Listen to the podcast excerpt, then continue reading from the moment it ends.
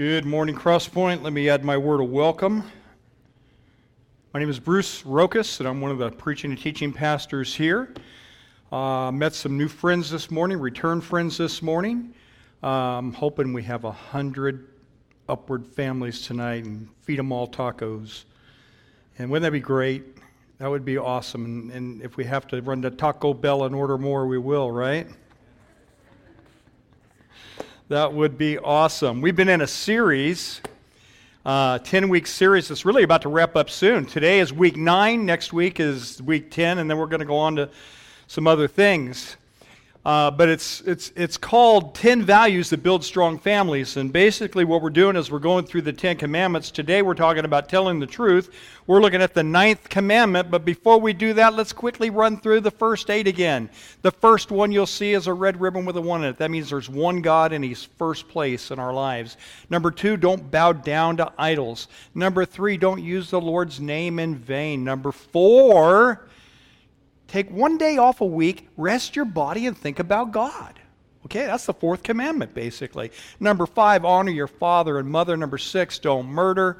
Number seven, don't commit adultery. Last week we looked at number eight. You see the thief up there. If you turn your head like that, you'll see that mask that the thief is wearing. Looks like an eight. Don't steal. Now, today we're going to look at a lion nine. Look at that nine. See, it's kind of lying down. Don't do that. Don't lie. Don't tell lies. So when you think of that nine, it's a lion nine, you'll know what the ninth commandment is. Exodus 20, verse 16 puts it like this You shall not give false testimony against your neighbor. Don't do it. And, and not just your neighbor, but your employer, your teacher, your spouse, don't tell lies. They did a survey uh, of um, here in America that said 66% of Americans say it's not wrong to tell lies. Whoa! I go, since when? I got paddled as a little boy. The, the, the most discipline we ever received as children growing up in the Rokas house is when we told a lie and got caught in it. Now, there's some lies we got away with, Eh, not really. You don't break God's commandments, they end up breaking you in the long run. Parents may not have known, but God knew, and I knew, and there is always a price to pay. But one of the reasons we were disciplined so severely for lying, and listen to me, young people, when you lie to your parents and they believe you and you get away with it, well, then they, they can't help you. It's kind of like going to the doctor and you got a pain in your side and, and your appendix is about to break, but you don't want to go to the doctor and you don't want to hear the bad news. And the, the doctor pushes and says, Does it hurt there? And you say, Oh, no, no, no, no, doc, it feels great. It feels fine. You lie to your doctor and your appendix explodes, you're in trouble, right? Well, the same is true when we lie to others. You know what I think we sometimes do? And Keith kind of pointed this out in, in communion today, we treat sin as a trifle and not as a tragedy that it really is. You know, and sometimes you need a graphic illustration to see what a mess you made on the mirror where you have to stick, you know, a wand in a toilet to wipe it off. It's ugly. It's messy. Well, we see it as a fun prank and we say, well, everybody lies, right? You, you ask somebody, you say, You ever told a lie? Well, yes. What does that make you? Uh, human. No, it doesn't. It makes you a liar. if I constantly lied to you, you'd call me a liar. You wouldn't call me human. We treat sin as a trifle, especially when it comes to the ninth commandment. We don't take it nearly as seriously as God does. In that same survey, it said only 31% uh, agree with this statement. Honesty is the best policy. Man, when we grew up, that was kind of like a motto, wasn't it? Honesty is the best policy. I mean, that was just the standard of the day, but how far the standard has dropped in just one generation. God forbid. We need to lift the standard high. It's still just as valid today as when God wrote this commandment in, uh, on Mount Sinai on stone. Dr. Leonard Keeler. You know, you recognize that name? I didn't either. He's the inventor of the lie detector. He's the guy that created this machine. And he tested some 25,000 people during the course of his uh, tenure. And, and here's what he writes about that human beings are basically deceptive. We're a bunch of liars, is what his conclusion is. And so, if the world says it's okay, sin's a trifle, how is the Christian world supposed to respond to that? How do we live honestly in a dishonest world? In other words, how do I tell the truth? That's where I want to begin this morning. How to tell the truth. So, God says there's four things about telling the truth that you need to know. How do you tell the truth? You tell the truth, number one, completely, number two, consistently, number three, longing, lovingly, and number four, tactfully. You tell the truth completely. Let's start with that one, okay? Start with the first one first. My mama used to say, sounds like a Forrest Gump movie, doesn't it? Bruce, a half a truth is a whole lie. And what was she saying? She was saying, Bruce, you're holding something back. You're concealing something. Suppose you went to buy a car from somebody and you say, Well, how does this car run? How does this engine run? And, and, and the person selling the car says, It runs great. But in their mind, they're leaving something out after it's warmed up. And they've just warmed it up for your test drive. And it does run great, and you buy it. And the next day, when you go to start it, it takes 15 minutes for that thing to warm up and run great. And you're going, whoa, what's the deal here? And they call you on it. You say, well, it does run great after it's warmed up. You didn't ask about that. You just ask how it runs. Or maybe the air conditioner doesn't work. And you go, hey, why didn't you tell me about the air conditioner? I asked how the, how, how the car ran. Yeah, but you didn't say anything about the air conditioner. You were concealing, you were holding back. Half truths are whole lies. Proverbs chapter 10 and verse 10 says, Someone who holds back the truth, that just means concealing, causes trouble. What kind of trouble? Just trouble in general, trouble with your employer. You, you conceal the truth with your employer and see how long you're going to be employed. Maybe with a, a school teacher, with a spouse, with a neighbor. Couples who hold back the truth and sweep things under the carpet are headed for trouble. When I was, I'm thinking 10, 11, I was racking my brain going, I don't know how old I was, but I know I was a little boy and I didn't like to sweep out the garage, and it was a hot summer day, and my dad gave me that task. And so I'm sweeping out the garage, you know, the dustpan, sweep a pile and pick it up, put it in the bucket, sweep another pile, pick it up. I'm moving my way toward the house, and there's this one little area we have steps that lead into the house from the garage. And there was some dust around that, and I was hot and I was sweaty and I was done. And at the bottom of our steps, we had a throw rug. And I swept that stuff around the, the steps under the carpet. Big mistake. About that time, my dad comes out. And my dad says, Hey, how's it looking out here? Hey, it's looking pretty good. It looks like you did a good job. And he walked down the steps and stepped on a very unfamiliar sensation this big lump in that carpet. And man, did I get into trouble. And in our marriages, what do we do a lot of times? We sweep messes under the carpet and we don't deal with it. And there you are sitting in the living room of your house I'm not talking about literal dirt and dust, but there's a big old mound under that rug that needs to be dealt with. And people are just concealing and covering up. Look up here at the screen. When you hold back, you get into trouble. But it says, next, next verse, but in the end, in other words, when you tell the truth, when you don't cover up, when you don't conceal, when you lay it out there in the right, proper way, in the end, people appreciate frankness, in other words, honesty, more than flattery, just covering up. Not at first, but in the end. It may be unpleasant at first. If an, if an employer has to get after you for goofing around on the job or maybe being late to work, you may have to go through some reprimand. And if it doesn't, you know, it may lend to being fired and losing your job. And you may not appreciate that, but if that helps you change your character and get your life on straight, well, in the end, that is, in the long run, a benefit. So, number one, tell the truth completely. Number two, how do we tell the truth? Tell the truth consistently. Consistently. Being honest 80% of the time is not integrity. 80% of the time doesn't cut it. That's like that boy that cried wolf, right? You know?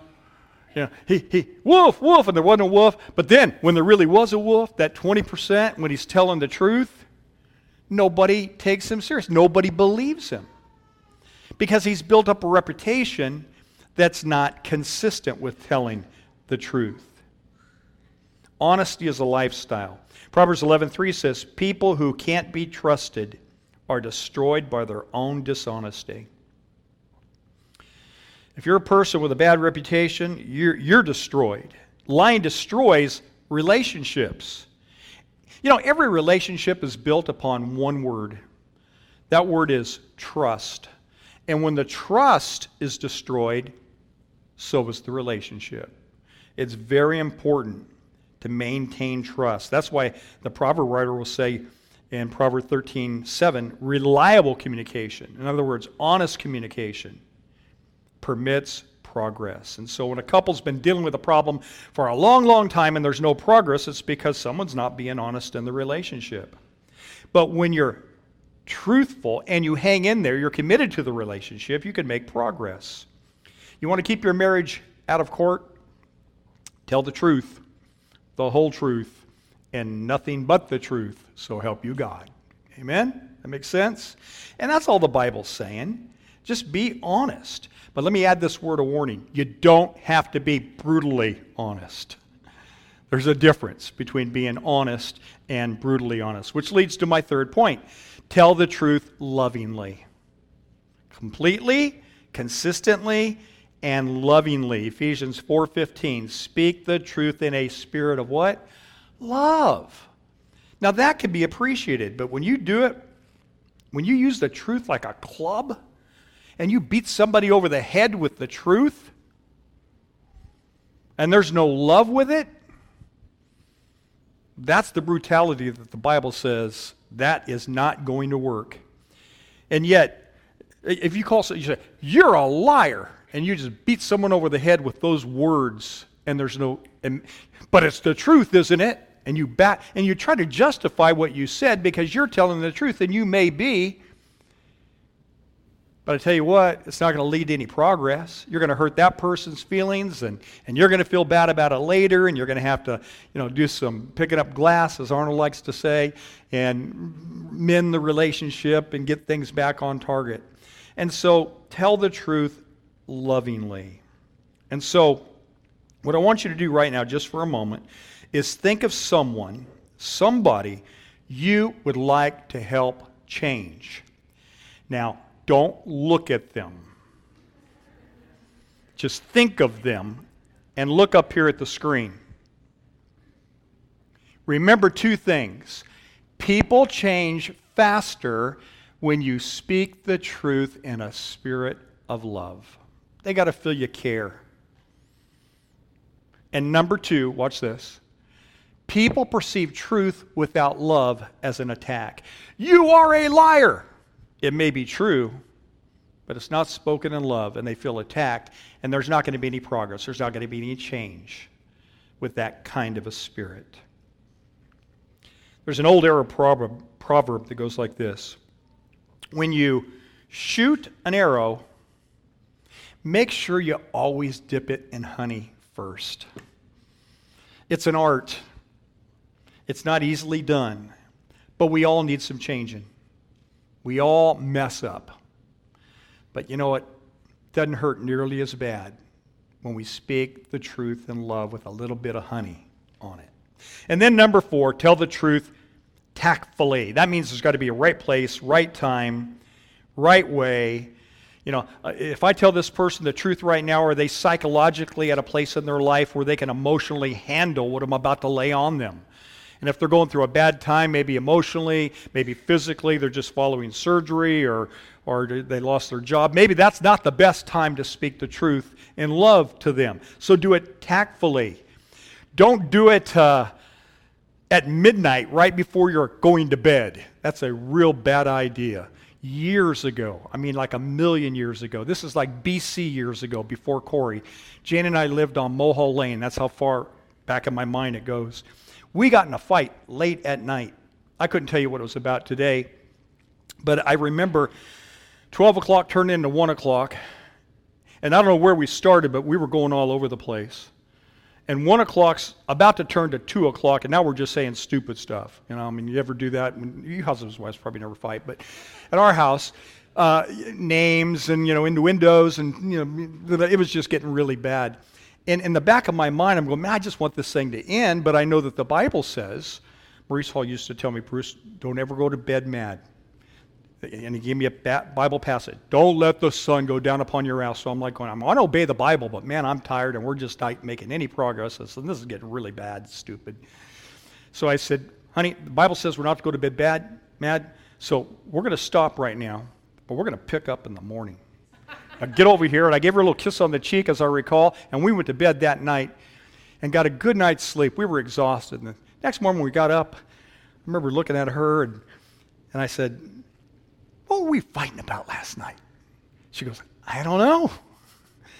And, and we really didn't. I know it started over here with probably something dumb and minor and ended up way over here in a terrible way, but we weren't very tactful about it. So watch the timing of telling the truth. Proverbs chapter 12 and verse 18 says, Thoughtless words can wound as deeply as any sword, but wisely spoken words can heal. So, what do you want to do in your relationships? Do you want to wound or do you want to heal? Do you want to have a karate tongue and win the argument? Or do you want to bring progress to the relationship? The Bible would suggest you better go with progress. Because when you're tired, when you're exhausted, when you start using hurtful words, there is no progress. Remember that old statement we heard when we were kids sticks and stones may break your bones, but words can never hurt you. I know the sentiment of that. We're trying to, I guess we don't get a physical wound, but you know what? An emotional wound can hurt even more deeply than a physical wound. We need to learn to make a point without making an enemy. And I admit, it is an art. It takes talent to do this. Proverbs 16:23 says this. This is from the wisest man that ever lived. Intelligent people think, that is, they use their minds, before they speak. In other words, put your mind in gear before you put your mouth in gear. That's what he's saying there. Put those two things together. You know what it takes to create a, keep an argument going, create an argument, keep an argument going? You need two things. You need speed. And man, when somebody says something to you, what do you want to do? Quickly say something back. Well, you, bup, bup, bup, bup, bup, bup. and we're not really listening to what's coming our way, are we? Because what are we already doing? How do I know we're not really listening? Because we're thinking of the counterpunch. We're thinking of the comeback for what just came our way. And heat. What's heat? Anger. You, if, you, if you can just slow the argument down and take it down a notch. Normally we raise our voices. No, slow it down and lower your voice. Think before you speak and you'll be intelligent. I don't know about you, but I haven't always been intelligent. So, that's how we tell the truth. We tell it completely, consistently, lovingly, and tactfully. Now let's move into another area. What kind of lies do we tell? And, and why do we lie? Mark Twain said there's something like 869 different kind of, kinds of lies. Read that on the internet this past week. I don't have a clue what he was talking about. We're going to talk about five different kinds of lies this morning. Five types of lies, and then the motive that goes along with that. Number one, there is the cruel lie. The cruel lie. This is the kind of lie that we tell when we want to intentionally and maliciously hurt someone. This is, this is destructive kind of lies. This is revenge kind of lies. Someone's hurt you and you're mad at them, and so you're going to make up a lie about them. The media does this kind of thing all the time. Politicians do this kind of thing all the time. Can you say fake news? I mean, uh, recently a newspaper put out this story, front page. Somebody well known did something really, really bad to somebody not so well known a long, long time ago. Uh, anonymous sources say. But what they leave out is the person this bad thing was supposed to have happened to says, Never happened. I don't know what you're talking about. And then the paper had to do kind of a retraction, but they don't put it on the front page. They put it, bury it deep on page 15, where you never see it in small print.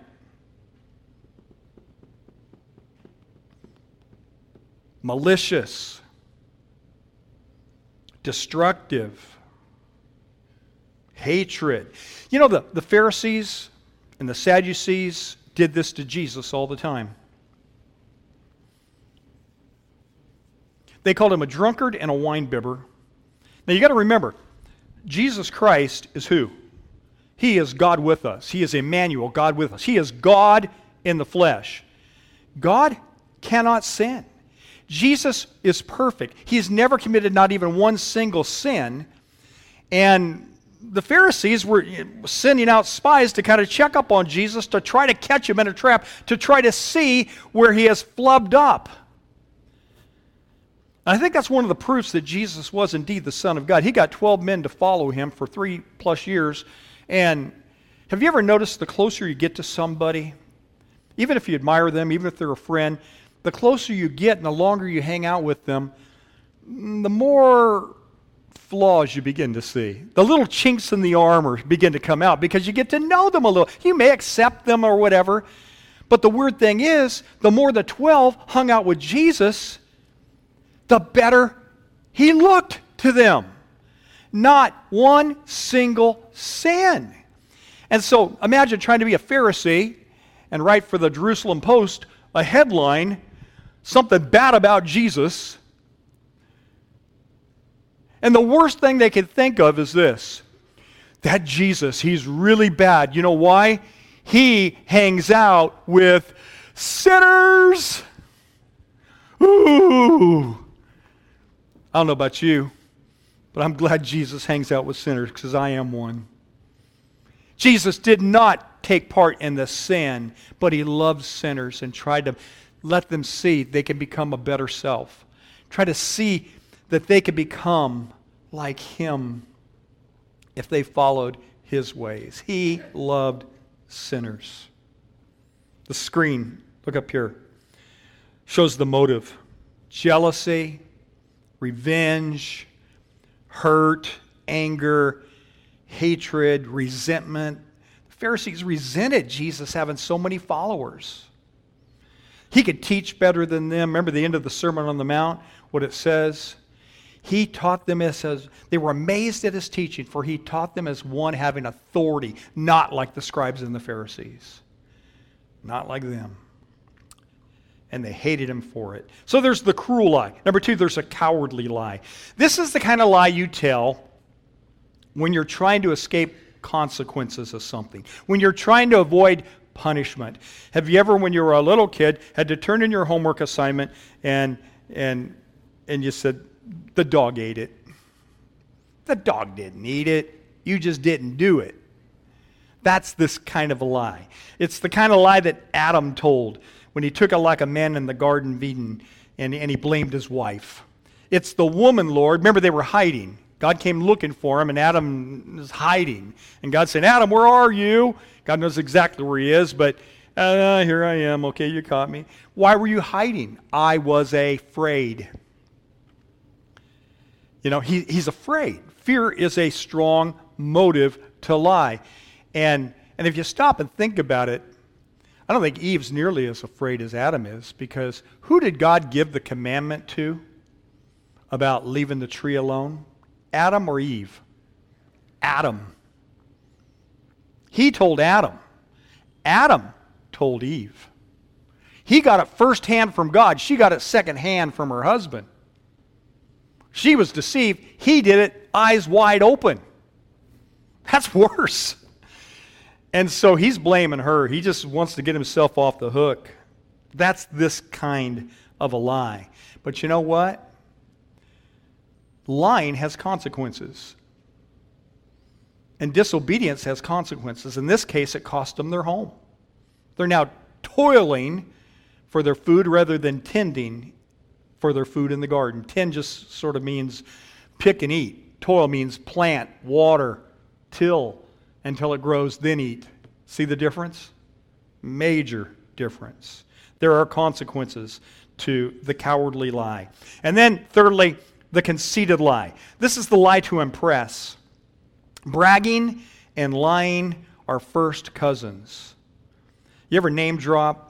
You ever act like you know someone or know something or, you know, are a little bit conceited? The motive here on this one is really is insecurity. What often comes out in pride and ego on people, you think, oh, they're such a prideful person. They're, that they have such big egos. Really, behind the scenes, if you look a little bit deeper, is really a very insecure person. And then there's the calculated lie. I mean, this is uh, the person contemplates, sizes you up, and then moves in to manipulate another person to get something that they want. And the motive here really is greed and selfishness. Con men use this all the time. This is the kind of lie that con men use. You ever watch that program, American Greed? Does anyone know what I'm talking about? Last time I mentioned that, I thought some of you might want to watch that. Oh, yeah, I see that. I see your hand over there. These guys are really, men and women, it goes gender neutral, are very brilliant. And if you stop and think of the time and the trouble that they put in to manipulate and con you, if they used even 10% of that ability to make an honest living, they would be filthy rich. But they don't want to do that. That's not in their nature. And so they manipulate and calculate and lie with greed and selfishness as the motive. And then we'll close with this one the convenient lie. I think most people tell the convenient lie, and we treat it like a trifle, but it's still a tragedy. It still cost Jesus dying for this kind of lie on the cross, like any other sin we commit. We tell the convenient lie when it takes effort to tell the truth. Do your kids ever ask you to explain something, but you're just too tired or don't want to take the time to explain it, so you just make something up? You can get away with that with a four year old. Not that I've ever done that. Oh, do I have a four year old? I don't know that I've ever done that, but I bet you could. Have you ever been at the scene of a traffic accident and you saw the whole thing? And you you could, you could give a statement. You could say who was, in your opinion, right and who was wrong, and a police officer come up to you and say, Sir, did you see this accident? Uh, but you don't want to take the time or the trouble to get involved. You say, No. What is that? That's the convenient lie. So, ah, it's never happened to me. Have you ever received an invitation to go do something with somebody, but you really didn't want to do it, and so you make up something? Ooh, are we getting closer to home? oh, I, I can't do that on Thursday night with you. I, I mean, at 8 o'clock, I, I got jury duty. You know, that, that won't work. the convenient lie is a lie that we trifle with. The motive really is laziness. Now, let me close with one question, and then we're going to look to Jesus. We're almost done, so I, let's go ahead and have the praise team come on up at this time. Here's the question while they're coming up How many lies does it take to be a liar? Just one. How many murders does it take to be a murderer? Just one. Do you see why we need a Savior? We're all messed up. We've all, we're all flawed. We all are hurting. We're all in need of Jesus. So, what's the solution? The only way to stop lying is to become a person of integrity. Look up here at the screen. I think I've written this out. Become a person of integrity. Here's the solution by getting a new heart. Okay, how do I get a new heart? Did you know that Jesus Christ specializes in new hearts? Oh, don't you love that? Jesus Christ specializes in giving us new hearts. See, we can't do this on our own. We need a Savior. Jesus said, I am the truth. And the closer we get to Jesus, the closer we love and appreciate the truth. Amen? Amen. Let's have a prayer. Father, thank you for this day. Thank you for this series. Uh, thank you for commandment number nine. Even though our world, we live in a world, and oftentimes Christian, Christians even take this ninth commandment uh, not as seriously as we should, we, we realize that it is indeed a tragedy and not the trifle that we sometimes try to make it. Father, we uh, want to stop lying. We want to start living with integrity. And um, we're going to need your help to make that happen because we can't do it on our, lo- on our own. And really, the beginning of honesty is the confession of dishonesty. And so, if you would open your heart to God right now and just talk to Him in your mind, you can say something like this God, I too am a liar. I have lied. I admit it. I don't always tell the truth. I sometimes even tell half truths. Father, forgive me and give me the power to change. I can't do this on my own. Lord, help me to begin speaking the truth to people today, this very week. Help me to be consistent with it. And then help me to do it in a loving and tactful way with others that need help in this area. Father, give me a new heart. I surrender my heart to you. In the name of Jesus Christ, amen. Let's stand together and sing.